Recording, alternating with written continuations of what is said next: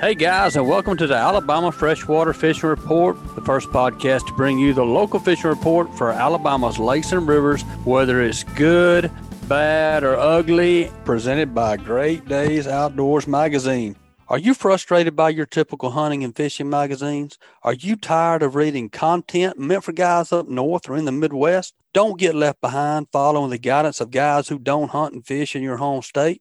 Pick up a Great Days Outdoors magazine subscription and become a better Southern outdoorsman. Great Days Outdoors magazine can be found at your local Barnes and Nobles, Books a Million, Tractor Supply Company, Rural King, Bass Pro Shops, or you can save and buy online at greatdaysoutdoors.com. This week's episode is brought to you by AFTCO, family owned and operated. AFTCO fishing apparel and tackle are designed to handle the harshest elements and help you weather any day on the water. From cold tournament mornings to the humid summers in Florida, our products are built to handle the extreme. We are proud to hear customer stories about the 20 plus year life cycle of the AFTCO products. Visit AFTCO.com. That's AFTCO.com for on the water performance gear. Also brought to you by Baker's Metalworks and Dixie Supply. Baker Metalworks and Dixie Supply offer numerous items to help you get your project done right the first time.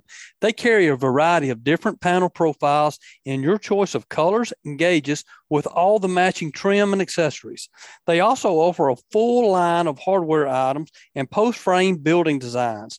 Their friendly and knowledgeable sales representatives are always willing to help answer any questions or concerns you may have. Contact them with any questions or get a free estimate today. Baker's Metal Works and Dixie Supply, your metal roofing headquarters. What's up, guys, and welcome to the Alabama Freshwater Fishing Report. I'm your host, Brian Sin. Hope you guys are having a great week here in the state of Alabama or wherever you are surrounding us. And uh, man, beautiful weather out there today. I, for one, wish I was on the lake uh, fishing this afternoon because it's nice, it's warm, it's beautiful. The wind not blowing very hard, and we don't get a whole lot of these days this time of year. So I'm excited about the podcast today, and man, I can't wait to see what these fishermen are doing around the state. And let's get started with one of my favorites, Mr. Tony Adams down in Eufaula. What's going on, Tony? Man, just wish I was out there on that lake right now because it is pretty. They no, there's no wind, 78 degrees right here on Lake Eufaula, Alabama. Man, you just couldn't ask for a better day. I mean, that's shorts, t-shirts, and flip-flops again. that's right, man. I'm telling you, wouldn't that be nice if you could have that kind of weather every day? You could just go out there and chill out and and rip some lips. Well, unfortunately, we don't live in that state, brother. We we get we get good days, we get bad days, but uh, but not many like this. That's for sure. Yeah, but just had you know, but you know, we're in the winter months. You know, winter months, you never. It's so hard to predict what tomorrow's going to bring or next week's going to bring. But you know, we just have to have to fish, you know, when we can and you know when the weather's permitting. Well, and I know you being a crappie guy, and and and of course you're on here all the time, and and we greatly appreciate you sharing with us. And uh, I don't think anybody catches many more fish than you do, that's for sure. But um, I know that you love the summertime fishing, and uh, well, you love it all year round. But a lot of people really kind of focus on crappie in these winter months you know, uh, I know my dad for one. He this is his favorite time of year to fish for crappie. I know a lot of people that are fishing these boat docks and shooting these docks. This is the time of year that they like to do that. Man, how how's it how's it on you, Eufaula right now? Well, you know, it's it's been good. The weather's, you know, we had some rain last week, so it's it's kind of made the lake up. You know, there was some trash floating in the lake. Um, it was really stained. The way we've been catching the fish lately is you know they're trying to trying to feed up for the winter. So you got crappie that's in five six foot of water. You have them on ledges. You have them on flats. You have some on brush piles. They're going wherever the shad is going because you know they're they're they're feeding up. Now, with that being said, we went out to Tuesday. We caught some good fish. I mean, some really nice fish. And what we're seeing on the brush piles, and we fish brush piles, Tuesday, you'd pull up on a brush pile and there would be, you know, 12, 15 fish. you'd catch maybe three or four on that pile, and then you know you needed to pull up and you know go on to the next one. So we're jumping a lot of piles to piles, you know, catching three, four, five on each each structure or each pile of structure that we, we've got out there. So we're doing a lot of movement now, still producing fish. The fish is a lot healthier, you know, now, and I'm, you know, a lot of those fish that's been in that deeper water is coming up in those flats and on those structures, and you know, they're they're feeding up just like, you know, the small ones, you know, trying to get ready for winter. And we've noticed, you know, this past week when we caught, you know, the crappie, you know, you already started getting some egg roe, you know, which, you know, some of them's wow. already getting the row of eggs. So that was kind of amazing to see. Yeah. Um, like I say, it's it's been it's been you know winter months is the way we fish here is we kind of the way I have to fish is I have to fish on my off days. So so if if it's storming, you know, thunderstorms, thunder and lightning, you know, we'll cancel the trip and rebook it the wind, you know, we can kind of move to the east to west, north south, based on which way the wind's blowing. So the wind's not really bad unless it's hurricane type winds, because there's always somewhere to fish because the fish are so scattered. Um, but you know, thunderstorms, lightning, stuff like that, you know, we we will cancel we will cancel the trip and reschedule. But but most of the fish, like I say, you put up pull up on a pile, you know, you're gonna catch those three, four, five, maybe six fish pretty fast that's wanting to bite. And it seems like the other ones just kind of they're not hungry or you know whatever. But those when you first pull up you're to get some pretty fast. So when you're looking at this brush pile at these brush piles you may be looking at 20 30 40 fish uh, and and but only like you're saying three to five of them are actively feeding so you catch those three to five and then just walk off and leave the rest of them and go to the next brush top that's or right. yeah, are yeah. you saying that there's not as many fish on the brush piles as they are uh, the rest other times of the year? Yeah, there's there's not as many. You know, you pull up on those brush piles now, or at least here on Lake Eufaula, you pull up on those brush piles, you see, and looks like maybe 15, 20 fish. You know, and you'll catch, you know, three, four, five, maybe six, and then the rest of them just not biting. And then you move on to the next spot. During right. the summertime, you may pull up on those brush piles, and they may be, it may look like a hundred fish down there.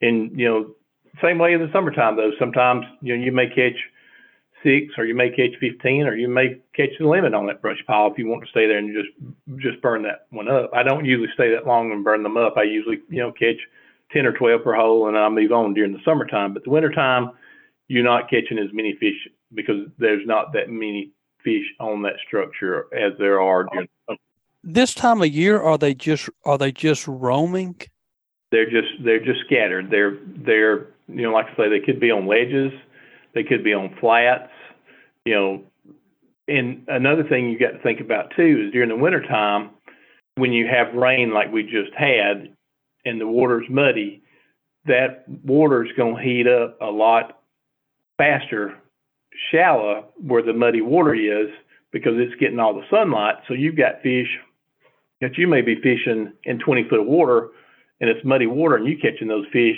four and five foot deep because if those fish are pulling up shallow to that warm you know, water that, to that warm water. Huh. Do you change what you fish with this time of year or do you still kind of stick with the, the, the same baits that you have used in the past, whether it's shiners or whether it's a jig? Yeah, you know, usually this time of the year, probably 98% of my clients likes to minnow fish. You know, that's the way their their daddy did it, their granddaddy did it, the grand their great granddaddy did it, and that's the way they want to, you know, to do it. You know, the gener- younger generation wants to jig fish more, but you know, probably 98% of my clients wants to minnow fish.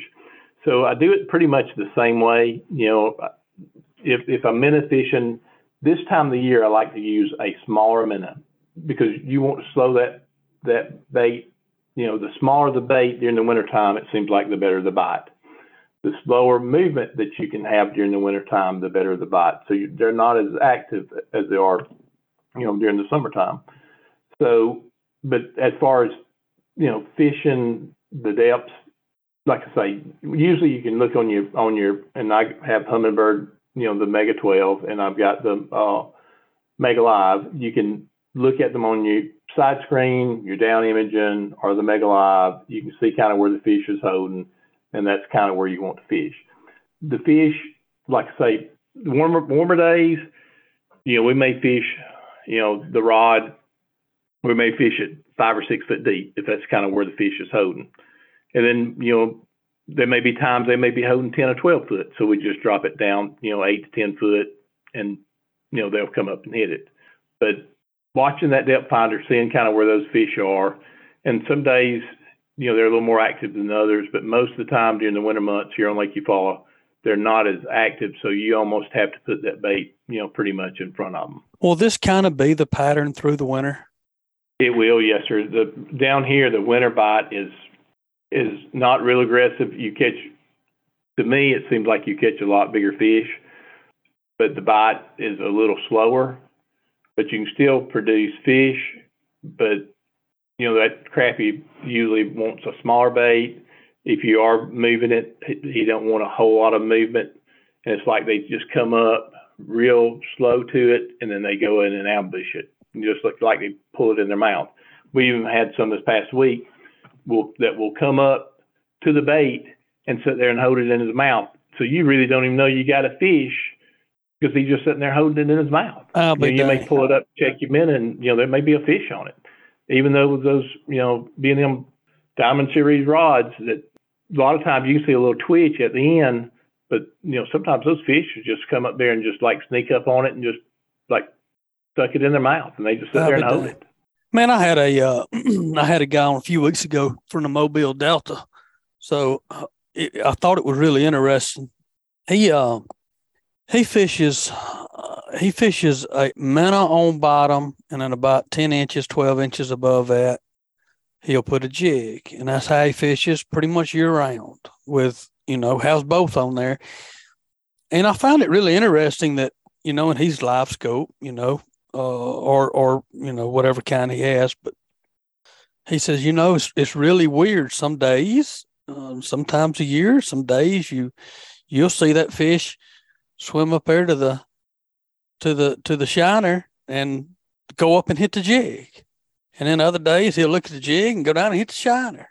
He said it's it's really weird some days they just prefer something different about it. And you would think in your mind, you'd think, well, they always gonna hit live bait better. I mean, that's their natural forage. But he said, you know, what you know, you see them, you like you're talking about, you see them swim up and put it in their mouth. Anyway, I found it really, really, really uh pretty cool information that you know different days they like different things. Yeah, some days they want that little jig twitching across real slow and I have been, and I've just set my rod in the rod holder with a jig just sitting there, and just like a deadhead, they just come up there and hit it. You know, I mean, no no twitching, no moving, but I'm sure up under that water, you know, if there's any little current, you know, that jig is probably twitching a little bit. You know what I'm saying? Yeah. You know, at least something. Right? the rod holder. Yeah, it's got something, at least a little something. Yeah. Yeah. But you're and, catching some big know, fish. Well, we're catching some really nice fish on Lake Eufaula right now. I mean, some some good slabs, and it's not a lot of big numbers, but it's big fish. Yeah. You know, like I think Tuesday when we went, we had probably had 40. You know, there was, you know, the, the two guys and myself, which is, I don't fish a whole lot when I go. I'm mainly just, you know, help them. But, you know, that's a pretty good catch this time of the year for that quality of fish that we caught. Well, and I was just fixing to say uh, these listeners need to understand that when you're saying it's slower than it normally is, you're still limited out. I see the pictures, right. Tony. I know you're still catching fish. A lot yeah. of them. and and then you know the you know if you really thought about how many you turn back, you know because they're too small or you know whatever. Because I mean we we turned some back you know, if they're if they're too small, we'll just turn them back, which would still be good eating size fish. You know, my my grandmother would probably, you know, have a fit for some of those that we we turn back because I mean she liked some about you know four fingers long, you know, and that's some of the you know my grandmother and grandfather. I mean that's the best eating fish there was was you know some about the size of four fingers. Heck yeah. But you know, so you can pick pick the bones and all that good stuff. I mean, a lot of people now wants everything filleted because it's a lot easier. You ain't got to pick the bones and stuff like that. But when I was a little boy, you know, I remember going to Granny and Granddaddy's, and there was some, you know, I'm I'm just luckily, you know, they was big enough they didn't, you know, swim through the live well plug and escape. You know, Yeah. that's that's the only chance he had to get back if he, you know, swam through the live well plug. Hey, look, Granddaddy wasn't throwing nothing back. Papa was keeping everything. He wasn't throwing nothing back. He trying to feed them kids, man. Times were tough back then. He Right. trying to feed them kids. and you know that, that was some good eating. I mean, you sat there, and I mean, it took you longer to eat, you know, fish back then, you know, from picking around the bones. But man, you're talking about that and some hush puppies? Oh, Oh. man, I'm, I, Stop. Mm. Yeah, you're right. Is there a size limit in Eufaula for crappie? on Lake Eufaula, there's not because we're tied to Georgia. Okay. Lake Eufaula does have a, I mean, not Lake Eufaula. Alabama has a size limit, but Lake Eufaula does not because you know we border Georgia, and Georgia does not have a slot slot limit, so you can keep whatever size you want. What is you it? Cannot, What's the limit in, in Alabama? I don't even know. I should know that. Not know, the limit, but the mistaken- size. You know, I, I'd probably have to Google it. It's either nine or ten, if I'm not mistaken. Yeah. But Lake Eufaula does have a thirty. You know, you thirty is the max uh, That you can catch, right? That's right. You know, it was really interesting. Um, I, I had um, the, the state biologist on last week for District Two, uh, Mike Holly, and, and we were talking about bass fishing on the on the Coosa and the Tallapoosa and some of the challenges they're having right now. And uh, but we started talking about crappie too. And actually, the be- the next big study that they're doing with Auburn University is a crappie study, uh, and how and the effect that live scope and things like that and all the electronics are having on fish and it- it's a whole big broad study but it'll be really cool but they they had also reached out to uh, he said they had reached out to the guy that's the supervisor for over grenada and enid and, and sardis which is you know known as giant crappie capital of the world i, I, I guess and um anyway, so their their size limit it's got to be 12 inches to keep one over there, and you can only keep 15. And so Alabama was looking at that, going, "Hey, we want to replicate what these guys are doing because they're catching such big crappie. Maybe we should look at going to 12." Well, you know better than anybody, a 12 inch crappie is a big crappie. Oh, that's a good fish. And when they started studying it, they said, well, let's do some research, let's do some study, let's see if that'll work in Alabama. Well, when they started studying it, they found that it takes a crappie in most your Alabama lakes, it takes a crappie four to five years to get 12 inches in Alabama. In Grenada and Enid and Sardis, it takes two years for them to get 12 Wow. inches. Huge difference uh, in how fast they grow uh, in you know in those lakes compared to ours. And and you know in talking through that with him, it is you know they've they've got a couple things. First, they're in the most fertile soil. Those lakes are in the most fertile soil maybe in the country. Uh, so you know it's like fertilizing a lake year round there, right? And then their their food source, their their their shad don't get as big. Uh, they stay about two to three inches uh, instead of you know some of our threadfin shad will get five, six, seven inches. Well, they, so they've got the perfect size bait there to, to to help them grow. But anyway, I thought that was really some pretty insightful information that that how how old it takes a crappie to be 12 inches here in the state of Alabama. You know, and I've I've had several of my friends go to you know to Mississippi, Grenada, and places, and and you know, and I've never been, but they listen to them talk. I mean, they may pull out there, and there may be twenty or thirty crappie fishermen fishing the lake. You know, just right there in seeing distance. And here on this lake, Lake Eufaula, you know, during the spawn you see a bunch, but after that, you know, you may go from one side of the lake to the other, and you may not see but two or three people fishing it for crappie. Right. So our lake is, you know, and this is the way I feel and listen to some biologists and game wards that, that I talk to is, you know, it's just overpopulated. You know, I mean, it's just there's crappie just I mean, they Yeah. produce so fast. There's not enough, you know, people out there fishing for them that's harvesting them, you know, to get some of the population out. So if you Yeah, had to go to a 12 inch crappie, then it would take, you know, would it stun the crappie? You know what I'm saying? Would they ever right. get 12 inch? Would they ever get 12 inches? Yeah. That's right. it, it, it's so different in, in Alabama than it is in, in Mississippi and in North Louisiana. You know, um, the people I know, you know, like my dad, fishing crappie fishermen in North Louisiana. You'll go to some of those larger lakes there, and uh, especially when the crappie are biting, and you can't get your. Um, there's no place to park your truck to get in the to, at the boat ramp and every single person there is a crappie fisherman. You won't see any bass fishermen. If you do, they're very few and far between.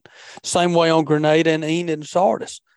The, everybody on that lake's a crappie fisherman. Where here in Alabama, it's just like you said. You'll see an occasional crappie fisherman, but most 80 or 90% of the boats you see are bass fishermen.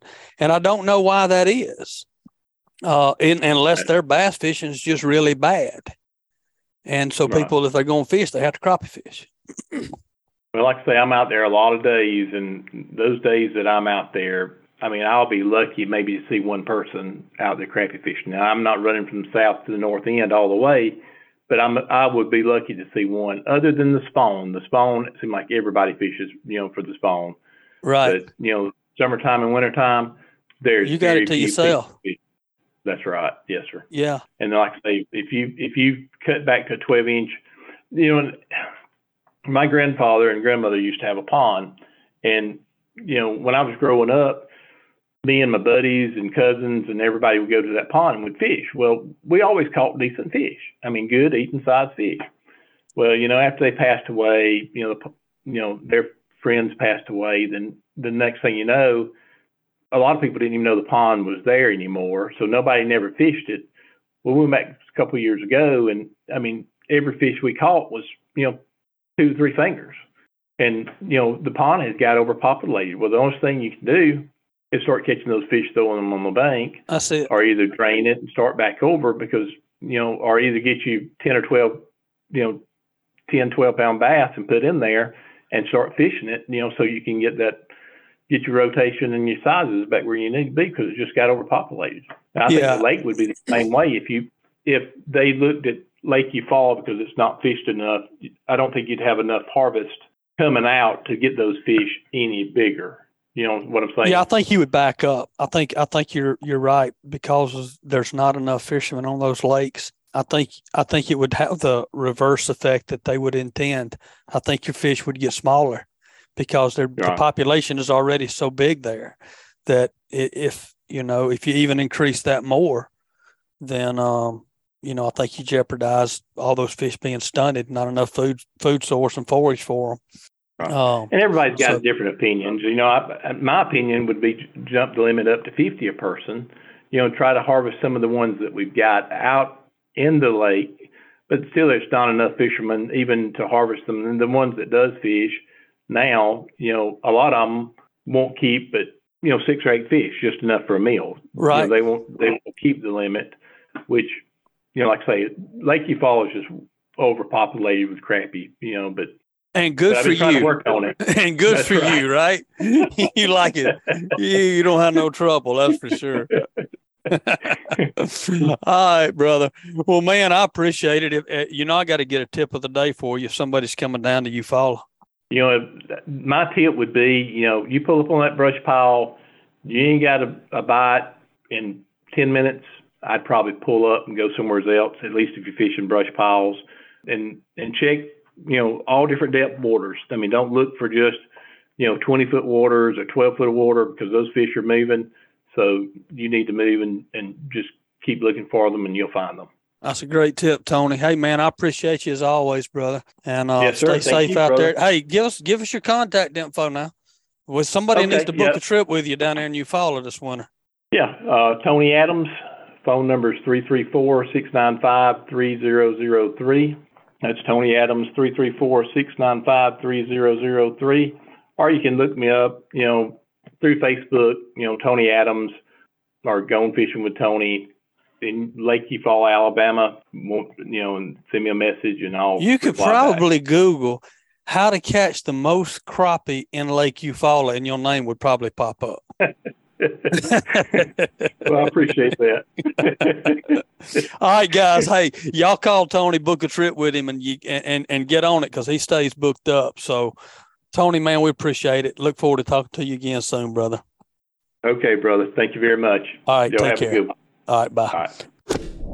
End of another great segment. Well, let's take a couple more minutes and hear from some more of this week's sponsors. This segment was brought to you by AlabamaFishingShow.com. The all new Alabama Fishing Show is coming to Gadsden, Alabama at the venue at Coosa Landing on George Wallace Drive, March the 10th through the 12th. The only true fishing show in Alabama, featuring all things fresh and salt water. If you fish, don't miss the latest fishing gear, equipment, apparel, custom tackle, lures, rods and reels, and electronics and guides.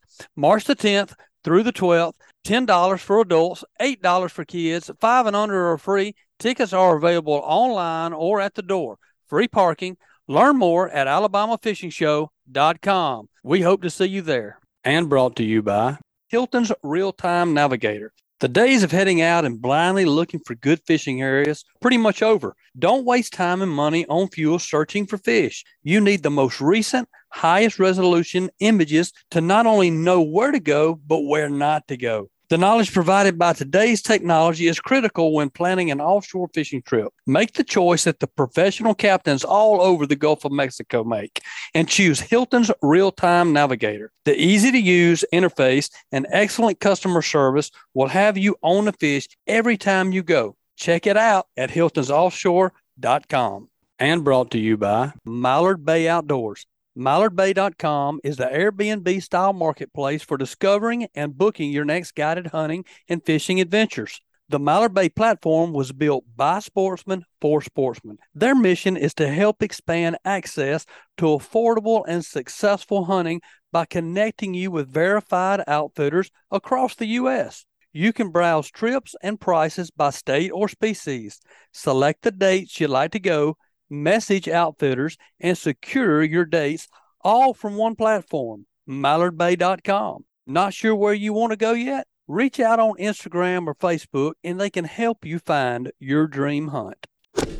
All right, guys, welcome back to the show. Always love having Tony Adams on here. Man, the guy just catches crappie. I, he, book a trip with him. You're gonna limit out. You're gonna catch fish, and uh, and have a great time for sure down at Eufaula. But let's talk about some bass fishing with one of my other favorite guests, Mr. Logan Parks. What's going on, Logan?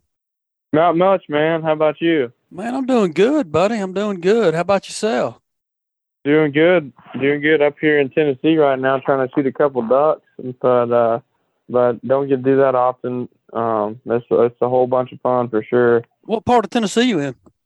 I'm in uh I'm at Reelfoot Lake, kind of just west Tennessee West Tennessee. Yeah. Man, I won't be far from you uh probably Saturday. I think is when I'm going up to western Kentucky up uh around Kentucky Lake and uh Paducah, which is just a little west of um, Kentucky Lake. But uh we'll be up there deer hunting, me and my son here in a couple days. Heck yeah, that'll be fun. Yeah, it'll be fun. Y'all got water, man? Y'all got ducks? We got a few. We killed uh 29 today, so it's pretty good. Greenheads? Uh, some greenheads, some teal, some uh gadwall, and some widgeons. Hey, that's a good day, man. Ain't nothing wrong with that. Yeah. That's a good day. But this ain't a hunting duck hunting show. We got to talk about fishing, Logan. And uh, I know. So you you you wrapped up the tournament series for the year and uh, man, almost made it. Uh, almost almost made it to the top. What you got to be the top three, and uh, you came you came you had a good run, man. You you came dang close. A lot of people fish a long long time trying to make it, and uh, don't get as close as you did this year. So one more spot next year, man. One more. Yeah, hopefully next year we'll be the the first man in instead of the first man out. But yeah, right. Definitely a great season. It was a good season, man. Well, where you been fishing lately? I've been spending a lot of time on Lake Martin now that I'm home for good. been getting out there as much as I can, and uh, you know, just fishing, fishing with some of my buddies, taking some other people out.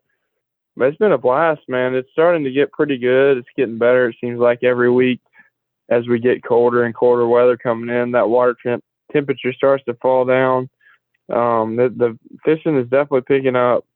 What so how, how does Lake Martin going into these winter months and with the water temperature going down, how does the fishing change there to, to make it better? Or the fish just do they school up better? What makes it better?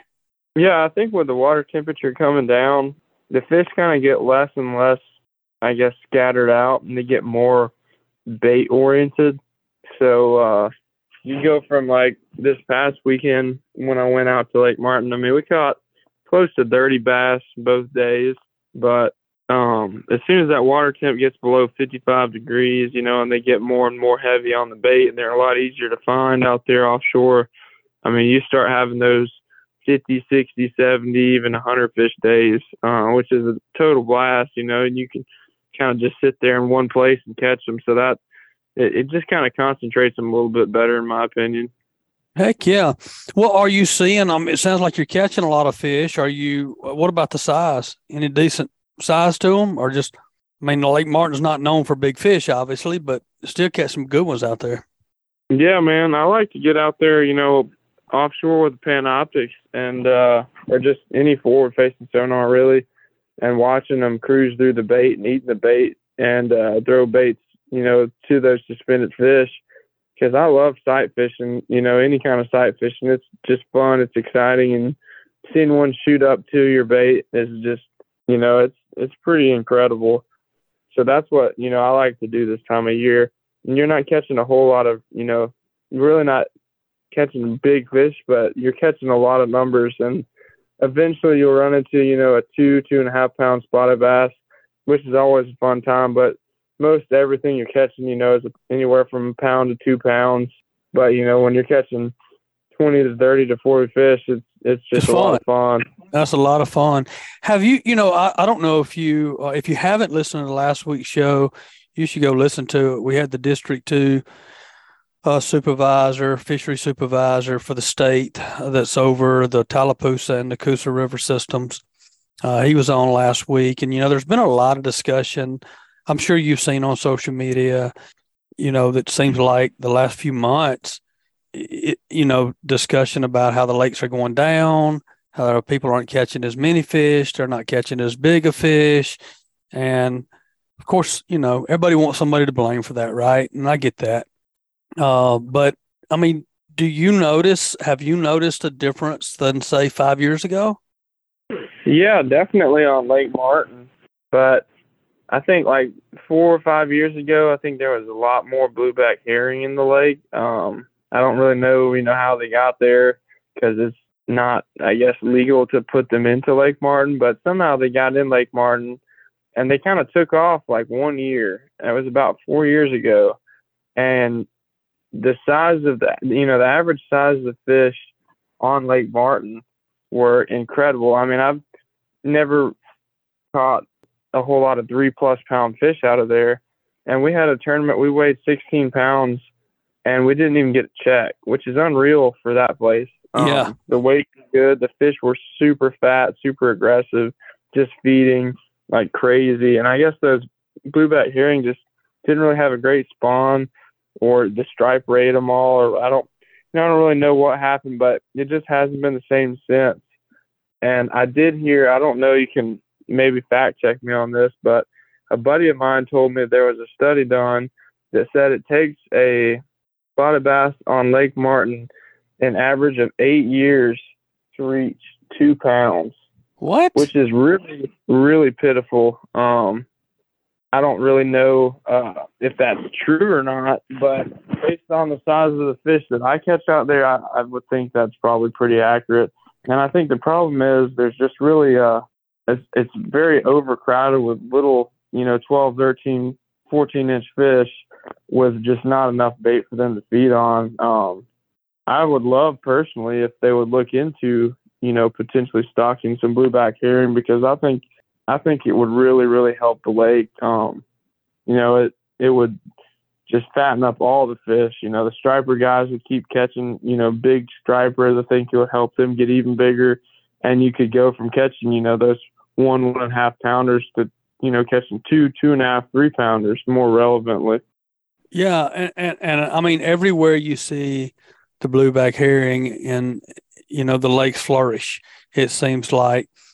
And, and you're right. I know that I had a lot of people on the show even a couple years ago talking about the the herring and and and the health of the fish because of it but you know that hasn't really been mentioned much in the last year or two so you're you're it's very interesting i don't know if they've if they're just not as many of them or if they're kind of dissipated but it's it'd be curious to know more about that do they spray the weeds uh, do they do grass control spray in martin um not that i know of but there's really not much at all. You know, there was more bank grass this year than I've really seen out there in a while.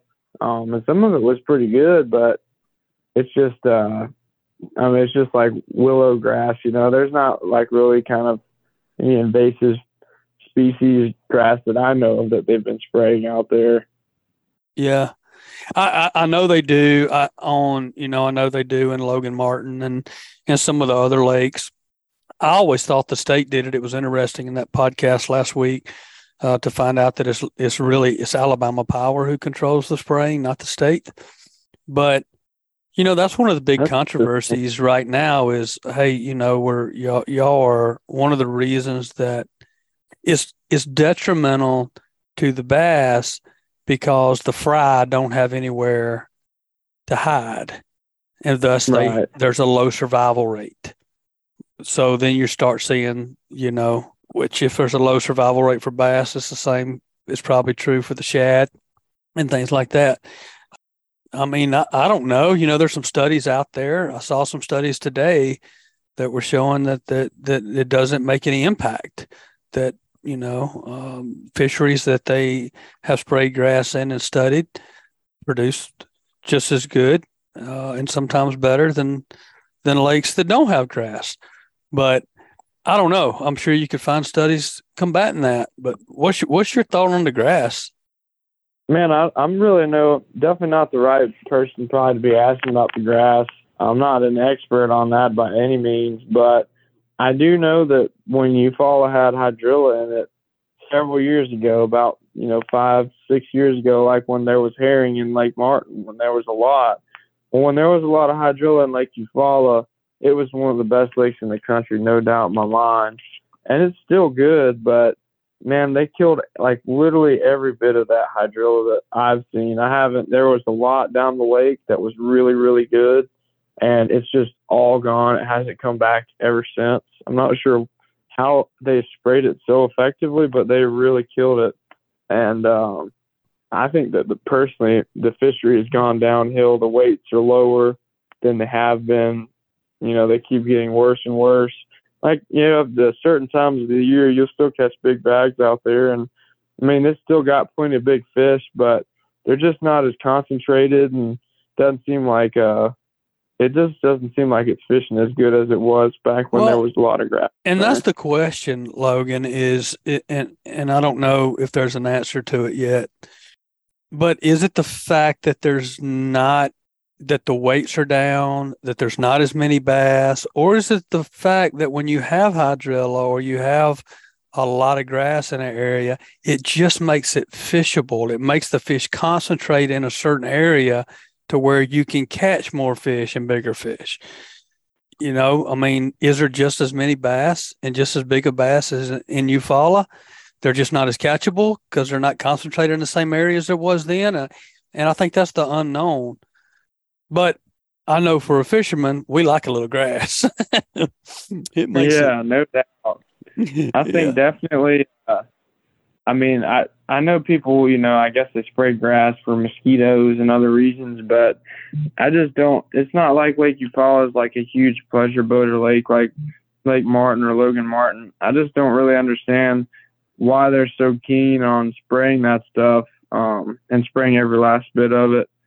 But you know, kind of back to like the Lake Martin thing, while they're not spraying grass, one thing that I think that could they could you know that would help the fishery. I've already mentioned is you know stocking bait. You know, focusing on getting that food population up for those bass to feed on. But another thing that I think is really important is watching the water levels during the spawn, and um, you know, trying not to fluctuate it when those water temperatures get right because it can really mess the spawn up, in my opinion, for the whole year. You know, they only spawn one time in in the whole year, and if uh, they decide to bring that water level up because they drop it every year, right when that water temperature gets right, or right when they're in the middle of spawning, I think it can really throw the whole thing off. And then you have a whole year's worth of fry that are, you know, they just didn't spawn as good. There's not not as good of a spawn. That kind of thing too is really important. I think. Yeah, I, I would agree with that. I would agree with that too. Well, on Lake Martin right now, you know, you talked about finding the fish, feeding on bait, and uh, you know, schooling a little bit better and a little, little easier to find. I mean, what are you what are you fishing with? So you're going out in the lake, you're finding the bait fish with your side scan or forward facing sonar or whatever you're finding them with, and then you're um, so you're locating the the you're looking for the bait fish right first. Yeah, I look for the bait. Um, and you can catch some random ones out there, not on anything, but the bait really helps draw them in. So, how do you go about on Lake Martin? How do you go about finding the bait? Are you visually looking on top of the water, or most of the time I would think you're looking at your electronics? Yeah, I just sit down and idle, and I look at my sonar, like my down scan, um, and I just try and pretty much just find bait, just you know, just idle over until I see a big cloud of them. Then I'll put the trolling motor in the water because I know there's some bait there. There might be some bass, and I'll start trolling around and, and hopefully find more bait and be able to tell if it's just bait or if there's fish under them that I get, I, I can catch or you know what all is down there. So that's some of the. Uh, so when you find them, what's some of your go-to baits? Well, this time of year, man, with it being uh still pretty warm, I don't know. Is I don't know. Like I I normally like to to throw something a little slower sinking, but they've been really deep for me. The ones I've been seeing have been like 40 foot down, and they're swimming really fast because they're swimming through that bait and constantly chasing that bait. So not only are they really like, I mean, they're really active, so they're kind of easy to catch when you get your bait near them but at the same time they're really difficult to catch because it's difficult to get your bait down there in time if that makes sense. So I've been going with like a five eighths or a one ounce like jig and spoon just so I can get down there to them as quick as possible before they get you know off the screen like if they're swimming away you know they may be swimming to the right or to the left and you kind of almost have to judge which way they're going and kind of like intercept them, if that makes sense. Yeah, and they get something heavy like that spoon that gets down there in a hurry.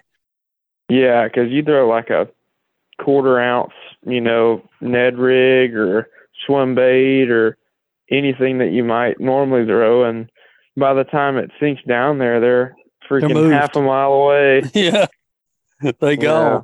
I got some spoons. I need to. Uh, I, a guy sent me a whole box of spoons. I need to, to get with you and let you try some of them they're good looking, good looking spoons. That's for sure.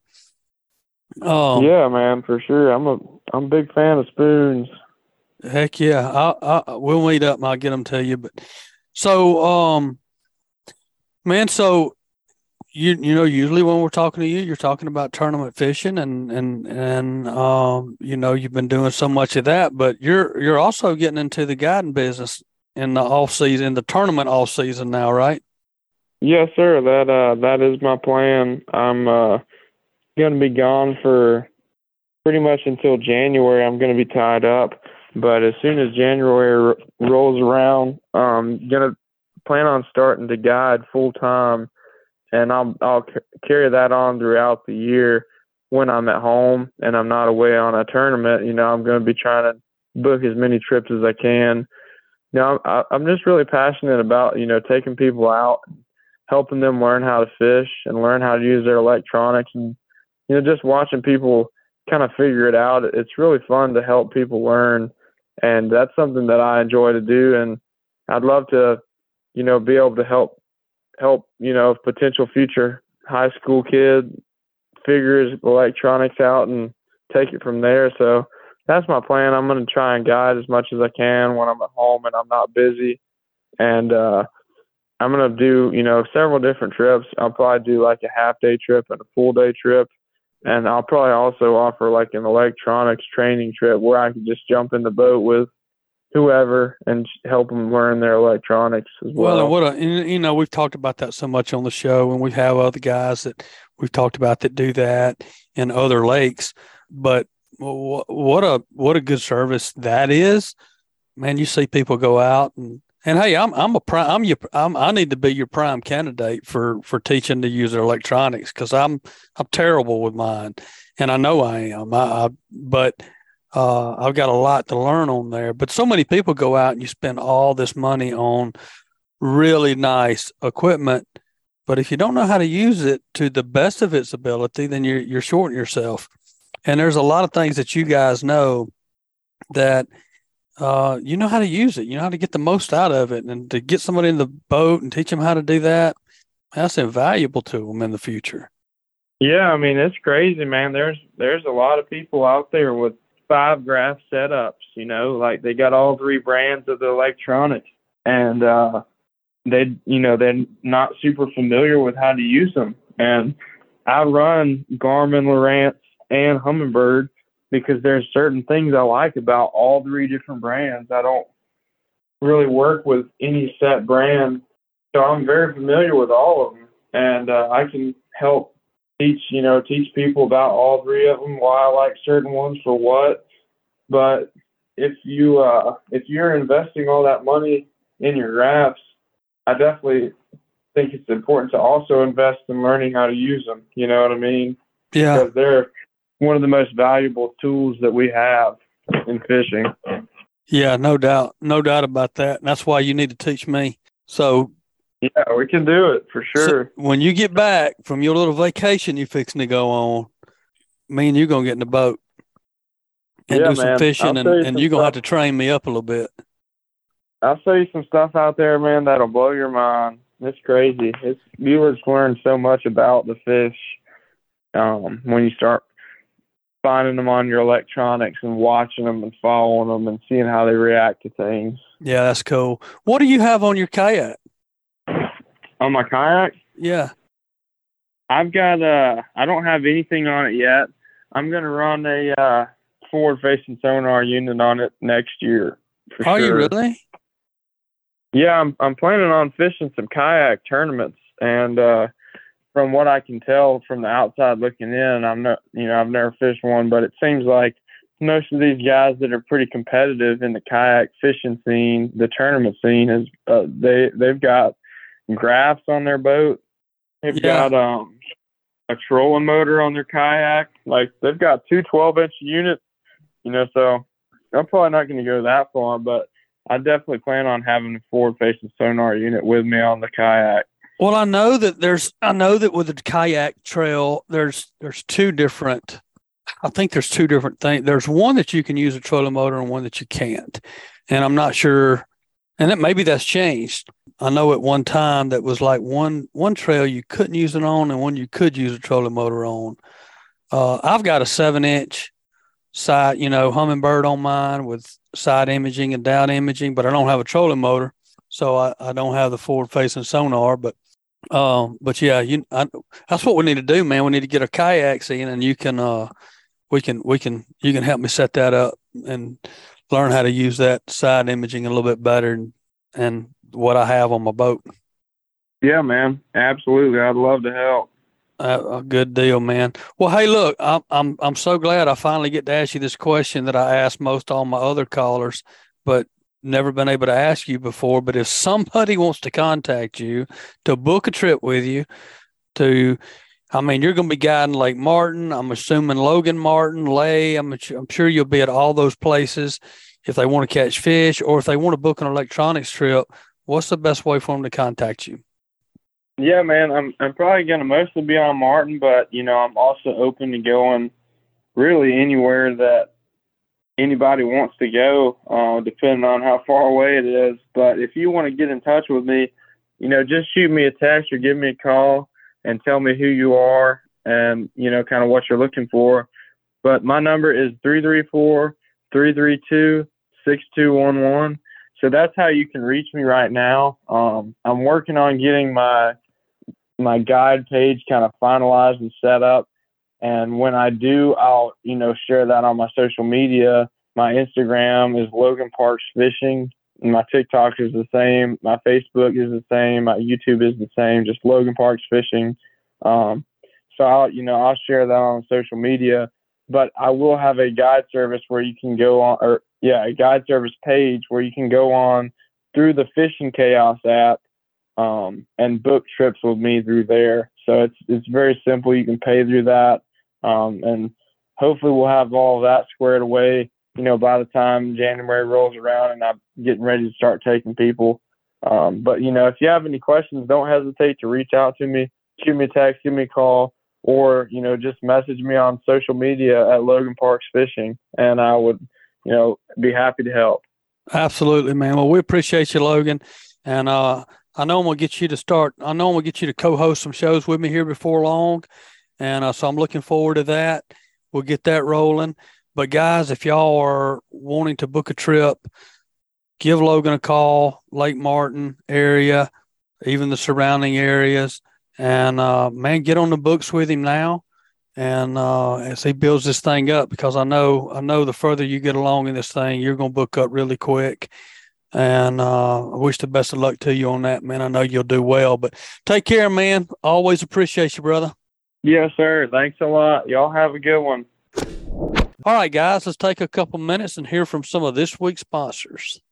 L&M Marine has something for everyone, from small hunting boats, pontoon boats, to bigger bay boats, offshore boats, and hybrids. L&M Marine LLC prides itself on its customer service and knows how important it is to be taken care of and to have someone you can trust.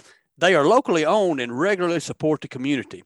L&M Marine provides superior customer service and has an entire team that consists of professional sales members, financial experts, service technicians, and a knowledgeable parts and accessory staff to support you. Go visit their friendly, reliable, and experienced staff, now locally owned six miles north of I 10 on 34600 Highway 59 in Stapleton, Alabama, or call 251 937 1380. And brought to you by United Bank. United Bank knows what an important role agriculture plays in our local economy. At United Bank, they are here to support local farmers with financial products and services designed specifically for agribusiness, including real loans for farmland, equipment loans, working line of credit, and more. Truth is, they deeply value the contribution agriculture plays to our community, and they help our local farmers build successful businesses. They want to see you succeed. Learn more at unitedbank.com or stop by any United Bank branch. United Bank, all loans subject to credit approval, equal housing opportunity lender, member FDIC. All right, guys, welcome back to the show. Uh, great segment with Logan. Uh, awesome young man. He always does a great job. Love having Logan Parks on here. And uh, y'all be sure to reach out to Logan and book a trip with him. I know he's trying to to get his business uh, rolling with his guide service. So, uh, man, the guy knows his electronics. He knows how to catch fish. You can't win a million dollars and not know how to catch fish. And uh, and Logan's got that part figured out. But anyway, let's move on to our next segment. I'm really really excited about our next segment uh, man, the one thing we all know, or if you don't know, you you you're not around the fishing world a lot, is that this high school bass fishing thing has taken off like crazy. And man, I, I'm just super excited and honored to have the director for the Airport Marine High School Bass Fishing Tour Tournament Trail, Mr. Greg Bearden on. Greg, what's going on, buddy? Oh, not much. How are you? I'm doing good, man. Did I say all that right, by the way? Did I get that right? Yes, yes. I'm just the uh, director of the Airport Marine High School Trail. We're uh, local here in Alabama, but we fish uh, the whole state. So when you say it's you're local here in Alabama, what high schools is it? Just a certain region of high school, or is it for all high schools teams in the state can fish it? Any high school in the state can fish it actually, if the, if somebody wanted to come from another state and fish it, they could they could fish it. They just need to uh, be a member of Bass. Uh, they have a what they call a high school membership. It's a discounted membership versus a adult membership, and it uh, as long as they got a bass ID, they can they can sign up and fish any of our tournaments. Well, that's awesome. Well, first of all, hats off for you for taking this on, man. Is is a, a director of of these things is is it's a lot to put together and a lot on your shoulders with making it all happen. And and man, with the the growth that this high school fishing has had, I know you have been a very busy man. So thank you for what you do for for these high schoolers and our youth, and uh, and being part of that. Um, but w- you know, talking about growth, and I, I've mentioned that twice already, but let's talk about that a little bit. I mean, how first of all, how, how long have you been doing this, and let's kind of talk about the growth that you've seen since you've been involved. Well, I, I started uh, with with my daughter. She was in the seventh grade, and she's in her twenties now, and she fished all the way through high school and went on and fished in college. But I started out as a boat captain for her. We uh, she just wanted to fish, and uh, she didn't make the softball team. That really bothered her one year, so she just uh, she said, "I'm gonna I'm gonna fish, and and I'm gonna I'm gonna be competitive." And she had never fished before, by the way, so she uh she really put her head down and started fishing and and uh she actually started really doing good. So we uh just kept on and on and on. So after a couple of years I said hey wherever you want to fish whenever you want to fish we'll fish. And i think that's kind of the mindset of a lot of these dads nowadays is these kids they uh they fish they fish 50, 50 weeks out of the year, it seems like. Uh, it, it just keeps going and going and going. But we, uh, the, there's a guy named Flynn Gerald that has run every tournament for Airport Marine for years. He's a boxing legend, just a super guy. He run the tournament by himself with one lady. I have a I have a support staff that uh, I mean we're, we're, we, they may be a little bit bigger, they may be a little bit smaller. I don't remember when Flynn run them, but I do know I can't run them like he can. And he retired, and when he did, I, I, I had always told him I'd be glad to help. Well, they uh, Airport Marine contacted me and said, if you want to do it, let's let's do it. So I just thought, you know, hey, I'd just show up and weigh some fish. It's a it's a lot more to it than that. it's a lot more to it than that. yeah, I would have been yeah. the same way. But uh, let's let's get back to your daughter just a second before we move on. Um, so I'm assuming you were already a fisherman.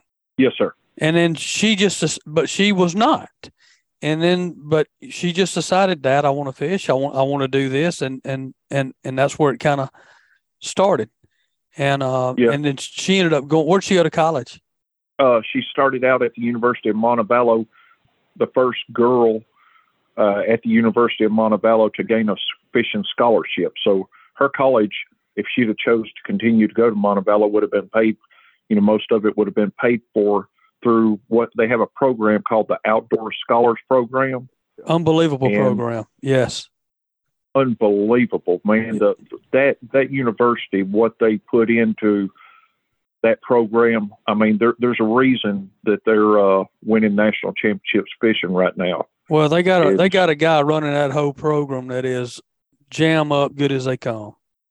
It is good as they come, and uh, I hated that she didn't want to stay there, but you know, she, by that time she was a young lady, and I couldn't uh, force her hand as much as I could when she was in high school. right. So, um, she left there and fished at Jacksonville State for a little while, and finished finished out uh, with a dental hygienist degree. So that's awesome. She still fish, she still fishes with me. Uh, me and her will fish local tournaments together when she has a chance. But she loves fishing now. Man, that, that, that is awesome. And you know, times have changed a lot since, since and I don't know how you are, how old you are. I'm 52, so I'm getting on up there. But uh, times have changed a lot since since I was growing up and a, and a teenager and a you know, in high school age. I mean, when you know, my mom and daddy had to had that that had to find us, and you know, we did we wasn't never at home. We was out doing something, hunting, fishing, uh, something all the time. And man, I, I I don't know where it changed or why it changed, but that's not the norm anymore.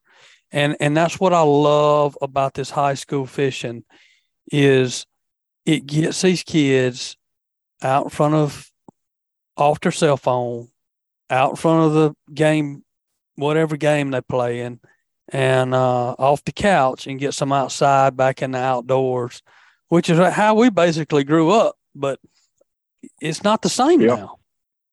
No, it, it's not. It's not. But uh, what I've seen is, I mean, I come from the the same th- thing. I'm not quite 50 yet, but I'm getting close. I'm knocking on the door. Uh, I mean, I grew up and and I would get.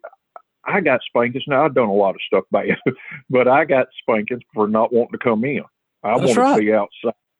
I wanted to be outside. I, I my dad was in the military, so we uh we was stationed in Alaska for a couple of years, and I'm the guy taught me how to run little snares and traps and stuff. And I trapped when I was, man, I was in the third and fourth grade, walking around out there. I mean, there's bears out there, and and I'm running snares and stuff as a kid. And man, I've just always That's had awesome. a love for that. Then uh, my dad, my dad bought me a bow one year, and uh, I became, I started shooting archery, and I, I just fell in love with it. So started shooting in tournaments and everything. And as I started shooting in tournaments, I started getting a little better. He said, "Hey, same thing my, I done for my daughter." He said, "Wherever these tournaments are, you find them, I'll take you." And uh, I ended up becoming uh, later on down the road. As my daughter was born, I became a, a world champion in competitive archery. Man, that is I shot- awesome. I shot for five years for Mathews Bows.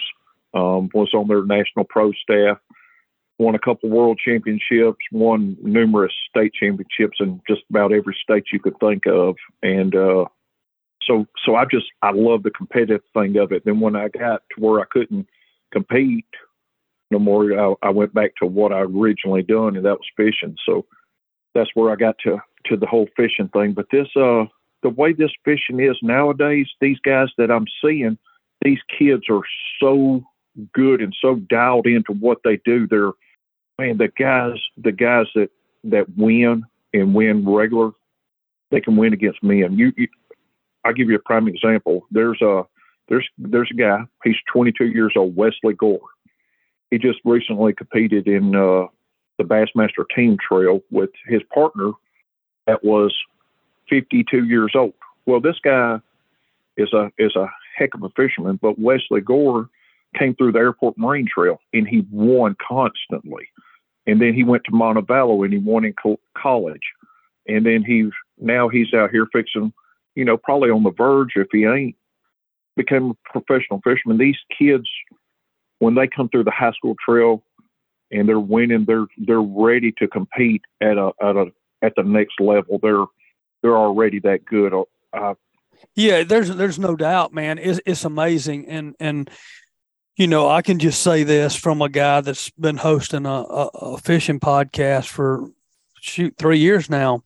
You know, I I have a lot of professional guys run around the state call in, you know, weekly.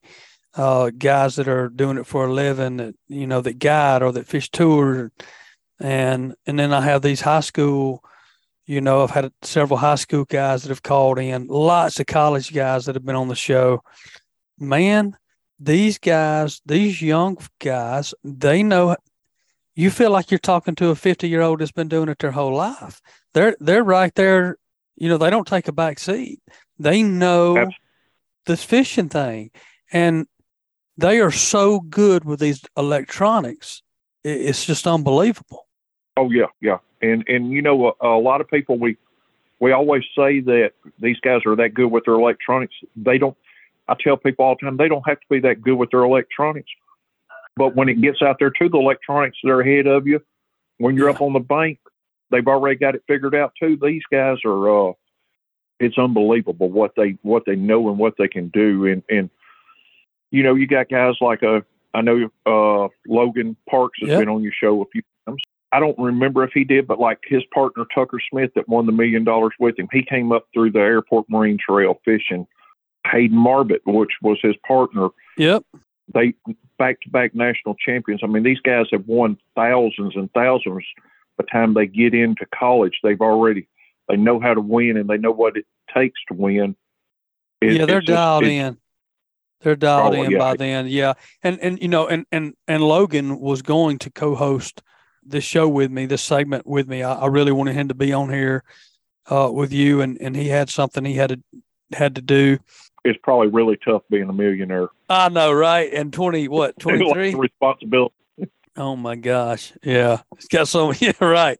I think, I think he's up in Tennessee duck hunting right now, so he's not fishing; he's duck hunting. But, but yeah, these these guys are coming up, and and they, you know, they have. There's so much more information for kids that want to get into fishing.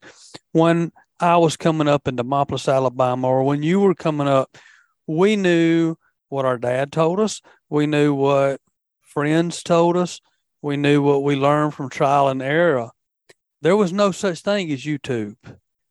And No. these kids today, they if they're if there's a certain situation, a certain thing they want to fish, a certain time of year, whatever it may be, there's a YouTube video on it from somebody that knows what they're doing.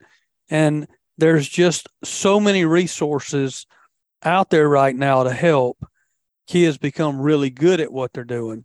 And man, I, I, I say it all the time. If you know, I, I was fortunate enough that I, I had a little curveball and and could could pitch a little bit, and Auburn uh, gave me a scholarship to do that, and I'm grateful for it. But if they'd have had high school fishing in Demopolis, Alabama, I'd have never picked up a baseball. I'd have been fishing. Uh, sir. but we didn't have that opportunity. Now, I would have wanted to come to school a little more, a few more days too. Yeah, that's right. That's right. Well, let's talk about, you know, let's talk about this this past year. How many events did y'all have? Kind of, you know, what how many people at the events, kind of how it's grown through that. And and then we'll talk about what's what's on the horizon for next year. So on on a typical year, we start our we start our year off with the with a fall after the kids get back in school. About the time football kicks off, we kick off too with uh September, and we'll fish September, October, December, and then it's every month. The really so really only time we skip is July and August and November. And uh, I had a lady ask me last month, well, why why don't we fish November? I said, ma'am, that that's when the rut is in the Midwest, and I, I'm going to deer hunt. I'm not going to miss that time of year. You Uh, dang we right. we- and and July and August is just so hot and school's not in session, so we skip those. But uh, we'll fish, like I said, we'll fish September, October, December, January, February, March, April, May, and then June we wrap everything up with our classic, and then by that time we got the kids that's uh, qualified prepared to go on and fish for the uh, national championship. Man, that's awesome. That's a lot of events during the year, that's for sure. So what's your average turnout? Uh, last year it was around 150 boats per tournament with two kids in a boat. So, you know, you're looking at 300 kids roughly and uh, 150 captains. And then usually at my weigh-ins, we'll average, you know, about two parent, two kids or two adults per kid. So, uh, you know, the weigh-ins get pretty big. Now, they're not all there at one time, but in and out, you know, fluctuate and come Yeah. to see their, their, their sons or their daughters weigh in. We have a Oh. good time. Yeah, that's awesome.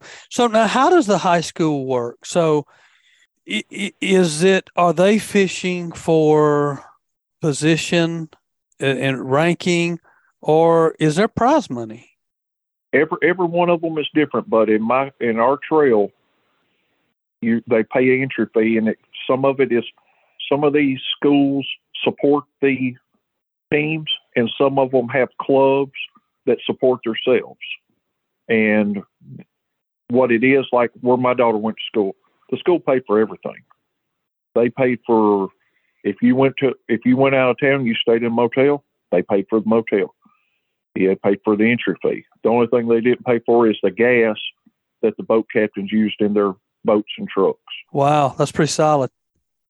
Yeah, yes. And, and a lot of these schools do that, and a lot of them don't. You know, some of them, these kids are out here uh, soliciting local businesses, and that's how they do. They raise money for their clubs, and that covers their entry fees and their travels throughout the year. But what we do, they they will go on they will go online and they will register, and sometimes it's the school register, sometimes it's the individual set register. And the way they do is they'll they'll register online, and then the night before the tournament, we'll have a we'll have a drawing, and it'll draw out their boat number, and then on Saturday morning they'll show up and they'll get their boat number, and we'll have our weigh-ins flighted just like just like a men's tournament. And there's some really really good money to be won in the in the trail we run.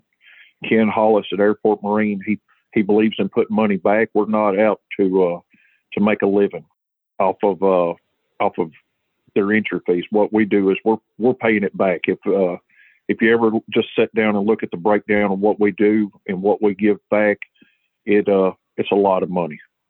That's awesome, man.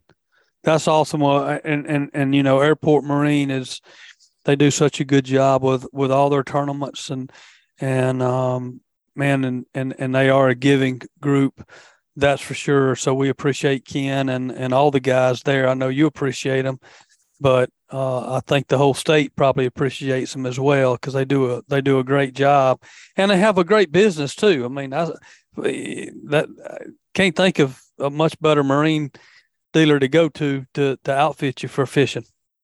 Yes, sir. Yes, sir. Um, he, you know, when it comes down to it, they're in the business to sell boats.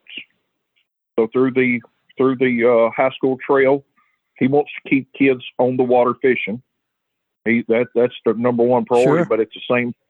He wants to sell boats, so you know we uh we have some incentives for people when they do buy a boat through Airport Marine.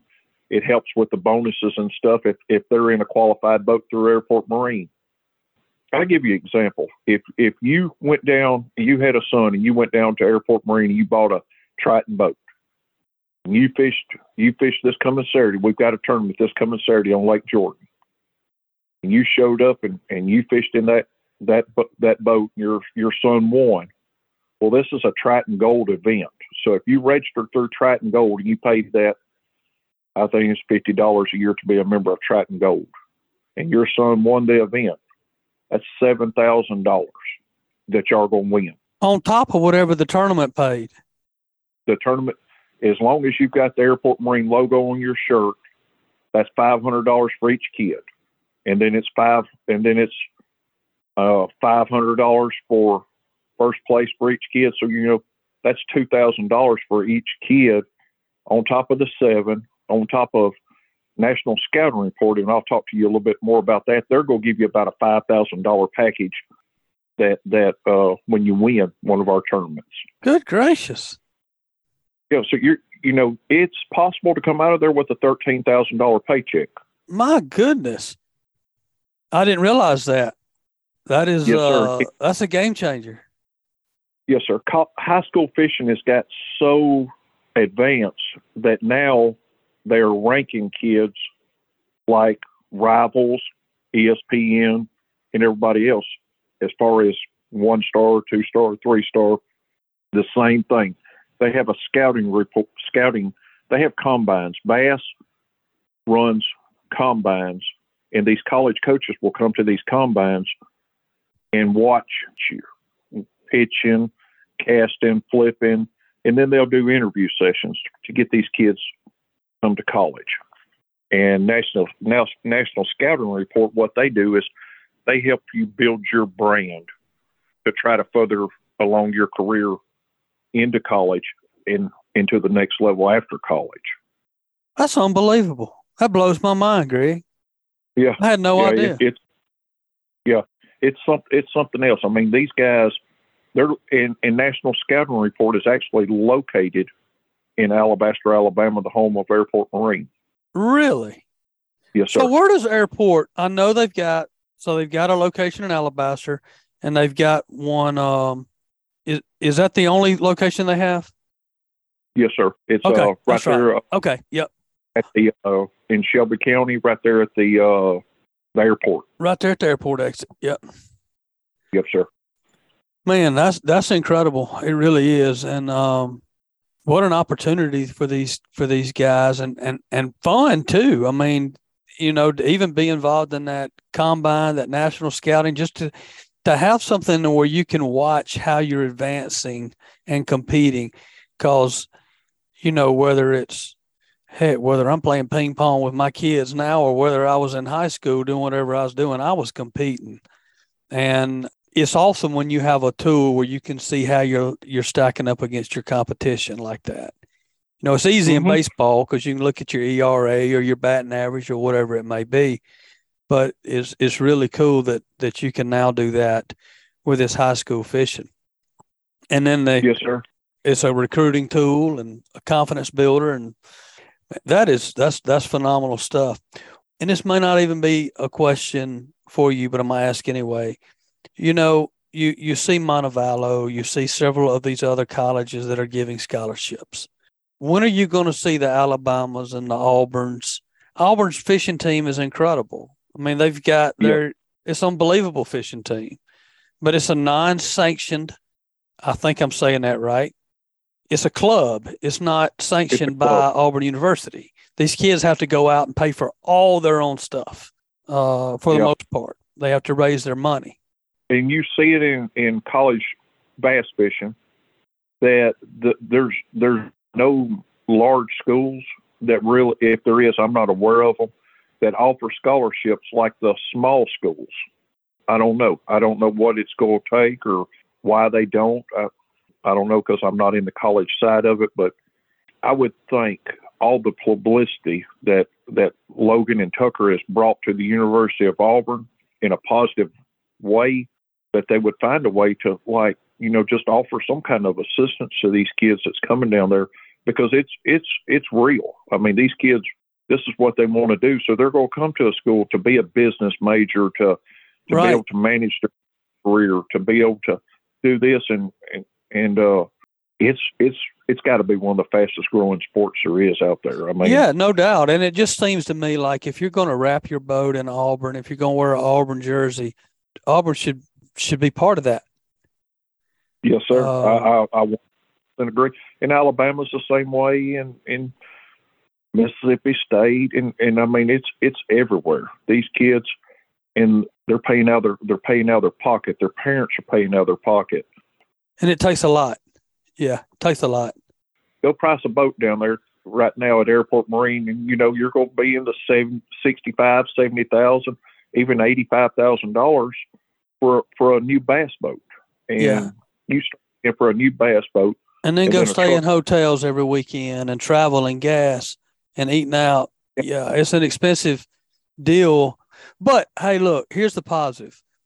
Montevallo, some of these other schools have started it.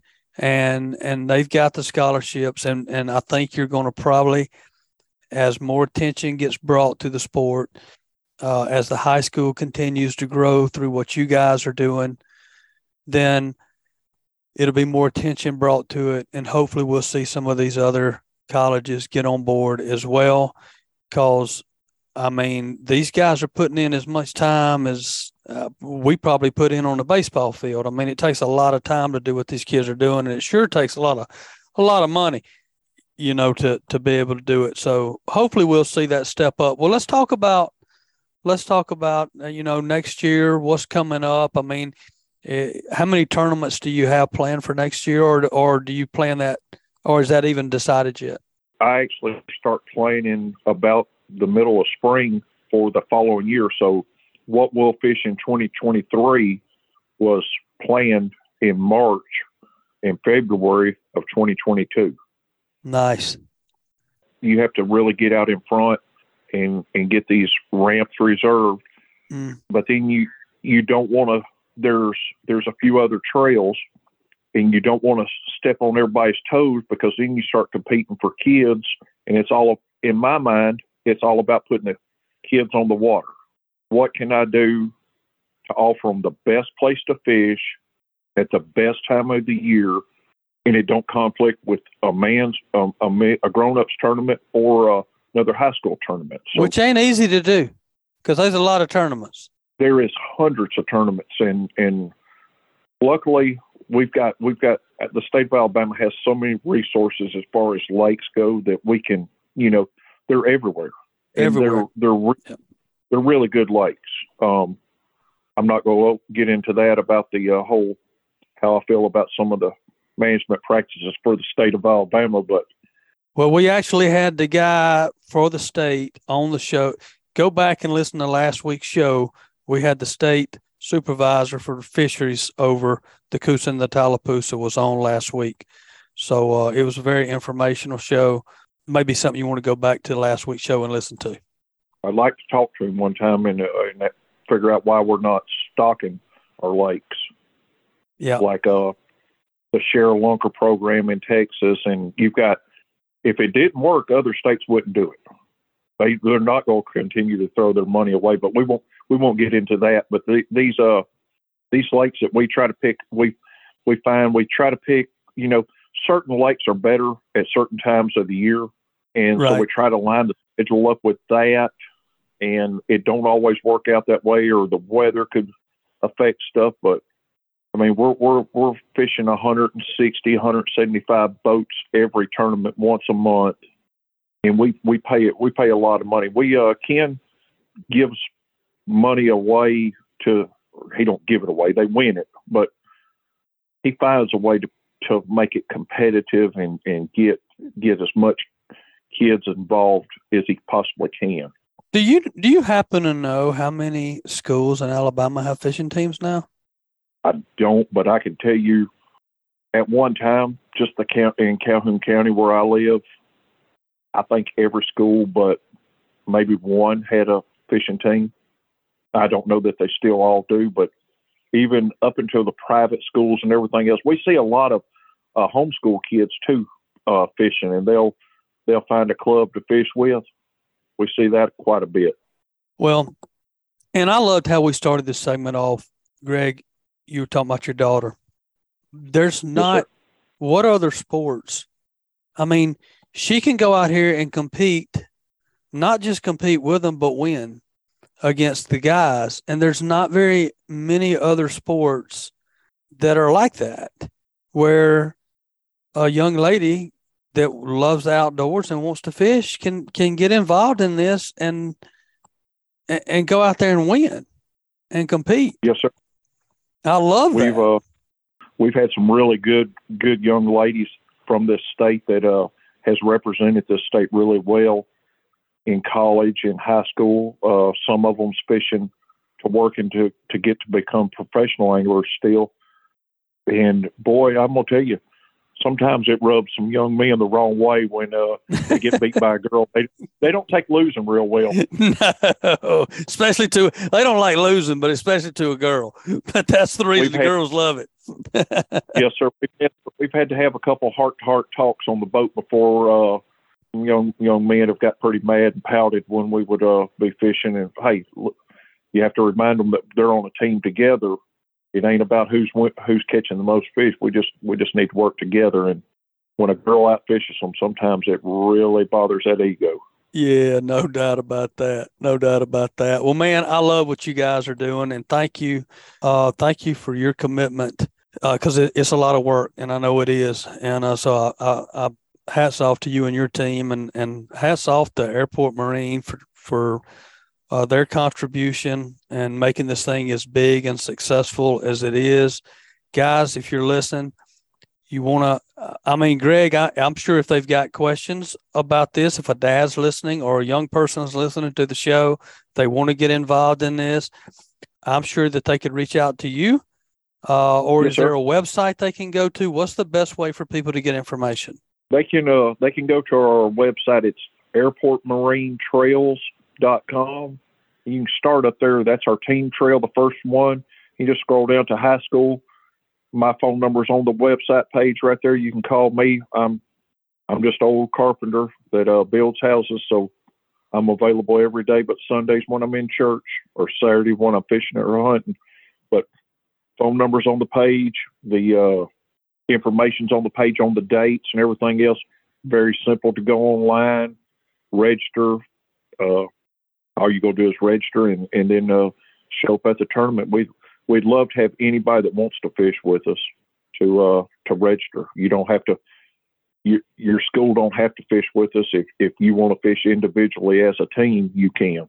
I'm glad you said that because I, I, wasn't aware of that. So if uh, if you're if you're living somewhere and your high school doesn't happen to have a fishing team, but you want to compete, you want to be a part of it, you don't have to be affiliated with a high school. You can just sign up and still come to the tournaments and compete, right? Absolutely. That's awesome. That's awesome. Hey, and and the other thing too, is I mean, if if you're listening to the show, you want to get involved, you get information on it and you want to move forward, man, go to Airport Marine. I, am telling you, these guys want to get your kid fishing. Uh, they want to support that, and they will. They, I, I, guarantee you, they'll hook you up. You get you in whatever you want to get in. Uh, they'll take care of you. Absolutely, absolutely. These guys, um, they want to put as many kids on the water as they can and still be safe. And and uh, if you just go down there and see one of the guys, Ryan, uh, Barker or Ken or any of them down there, they can point you in the right direction. Awesome. Well, man, I appreciate your time, buddy. It's been a pleasure talking with you. Again, I, I love what you guys are doing. I can't wait to see how it continues to grow. And uh, man, I look forward. Let's let's do this again in a couple months and, and and get another update. Yes, sir. Absolutely. We're going to be on Lake Jordan Saturday, launching from Bonner's Landing if anybody's listening, they want to hear, or if they hear that before for that tournament, we'll uh, there in uh, January, the end of January, I think the 27th, 28th, something like that. Uh, we'll be on Lake Martin. So if uh, if you want to fish with us, just go online, get registered. If you want to come watch a weigh in and see if it's something you'd like, we'd we'd love to have you. That's good stuff, man. All right, buddy. Well, I appreciate your time and and the information, and uh, again, appreciate what you guys are doing. And and man, I can't can't can't I I know it's growing like crazy and and uh, don't know where the end is, but I know I know we hadn't reached it yet. So got a lot of growth to continue, I'm sure. Yes, sir. Well, I appreciate you having me on in War Eagle. The War Eagle, buddy. We'll talk to you again soon, man. Thank you. Thank you. Bye bye. All right. All right, guys, let's take a few more minutes and hear from some more of this week's sponsors. All right, guys, great segment. Let's take a few moments and hear from some of this week's sponsors. This segment was brought to you by Fish Bites. For more than 20 years, anglers everywhere have come to know one thing that nothing says no to fish bites. We are the Fish Bites Nation, and this is your invitation. So grab some fish bites and get busy casting because you can't join the nation without doing the catching. Ask for Fish Bites or Fish Club Lures or visit fishbites.com. And brought to you by NorthAlabama.org. Are you looking for a real adventure? Whether you are experienced or just a weekend angler looking to land a big one, North Alabama is the place to go for your next fishing expedition.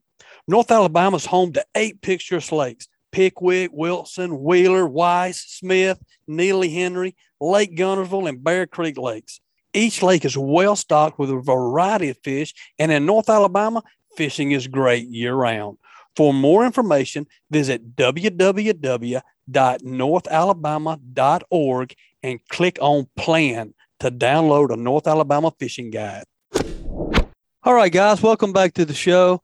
Man, great, great day today. Uh, loved having all of our guests on. Man, the, the fishing is, hey, crappie fishing down in Eufaula. I mean, it ain't the best. It may not be the best time of the year, but they, but man, old Tony's still down there loading the boat up, filling that cooler up every time he goes. And uh, Logan on Lake Martin. I mean, he's catch. It sounds like the fishing's just getting better and better there this time of year. And uh, man, how about that last segment? This this high school thing has blown up, and uh, it's great to see. Man, it is great to see this many kids getting involved in a sport that we all love, and it just uh, it bids well for the future of angling. That's for sure. So that is going to be a wrap for this week's show, guys. Hope you've enjoyed the podcast today. Please take a minute and subscribe, rate, and leave us a review wherever you listen.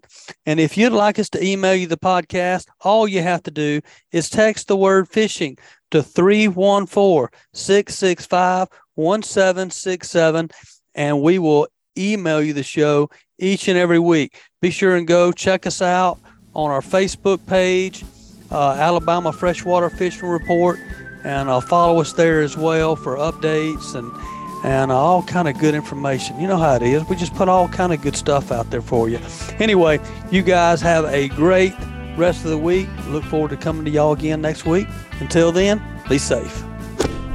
This week's Alabama Freshwater Fishing Report was brought to you by Southeastern Pond Management. If you want to grow big fish or healthier fish or just get your lake in better shape, call Southeastern Pond Management. You can call Norman, Latona. If you're anywhere in the Southeast, schedule an obligation free consulting with one of their biologists by calling 1 888 830 POND or check them out on sepond.com and by Killer Dock. Killer Dock combines durability, function, and design to uniquely upgrade your entire dock experience. Visit killerdock.com to check out the greatest fish cleaning station known to mankind. And by Bucks Island. Bucks Island has been in business since 1948 for all of your new and used boat needs, as well as motor sales and services, and now they have a pro level tackle store. Boat and motor trade ins are welcome. Visit them online at bucksislands.com or give them a call at 256 442 2588. And by MB Ranch King hunting blinds and feeders are built to last right here in the USA. We also offer high quality, easy to use corn and protein feeders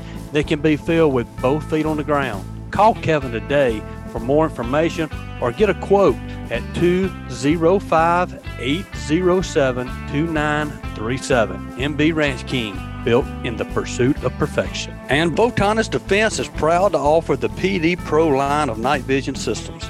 These ultralight, ultra compact night vision systems deliver the cleanest image, best resolution, smallest, most transparent halo, and best overall performance and function of any night vision system available. Photonis Defense, masters of darkness. And by OutdoorAlabama.com. That's where I learned the basics of how to hunt and fish, including what's in season and which license to buy. Learn more at OutdoorAlabama.com. Go hunt, go fish, get outdoors. This message was brought to you by the Alabama Department of Conservation and Natural Resources and by the all new Alabama Fishing Show is coming to Gadsden, Alabama, March the 10th through the 12th. The venue at Coosa Landing on George Wallace Drive. AlabamaFishingShow.com.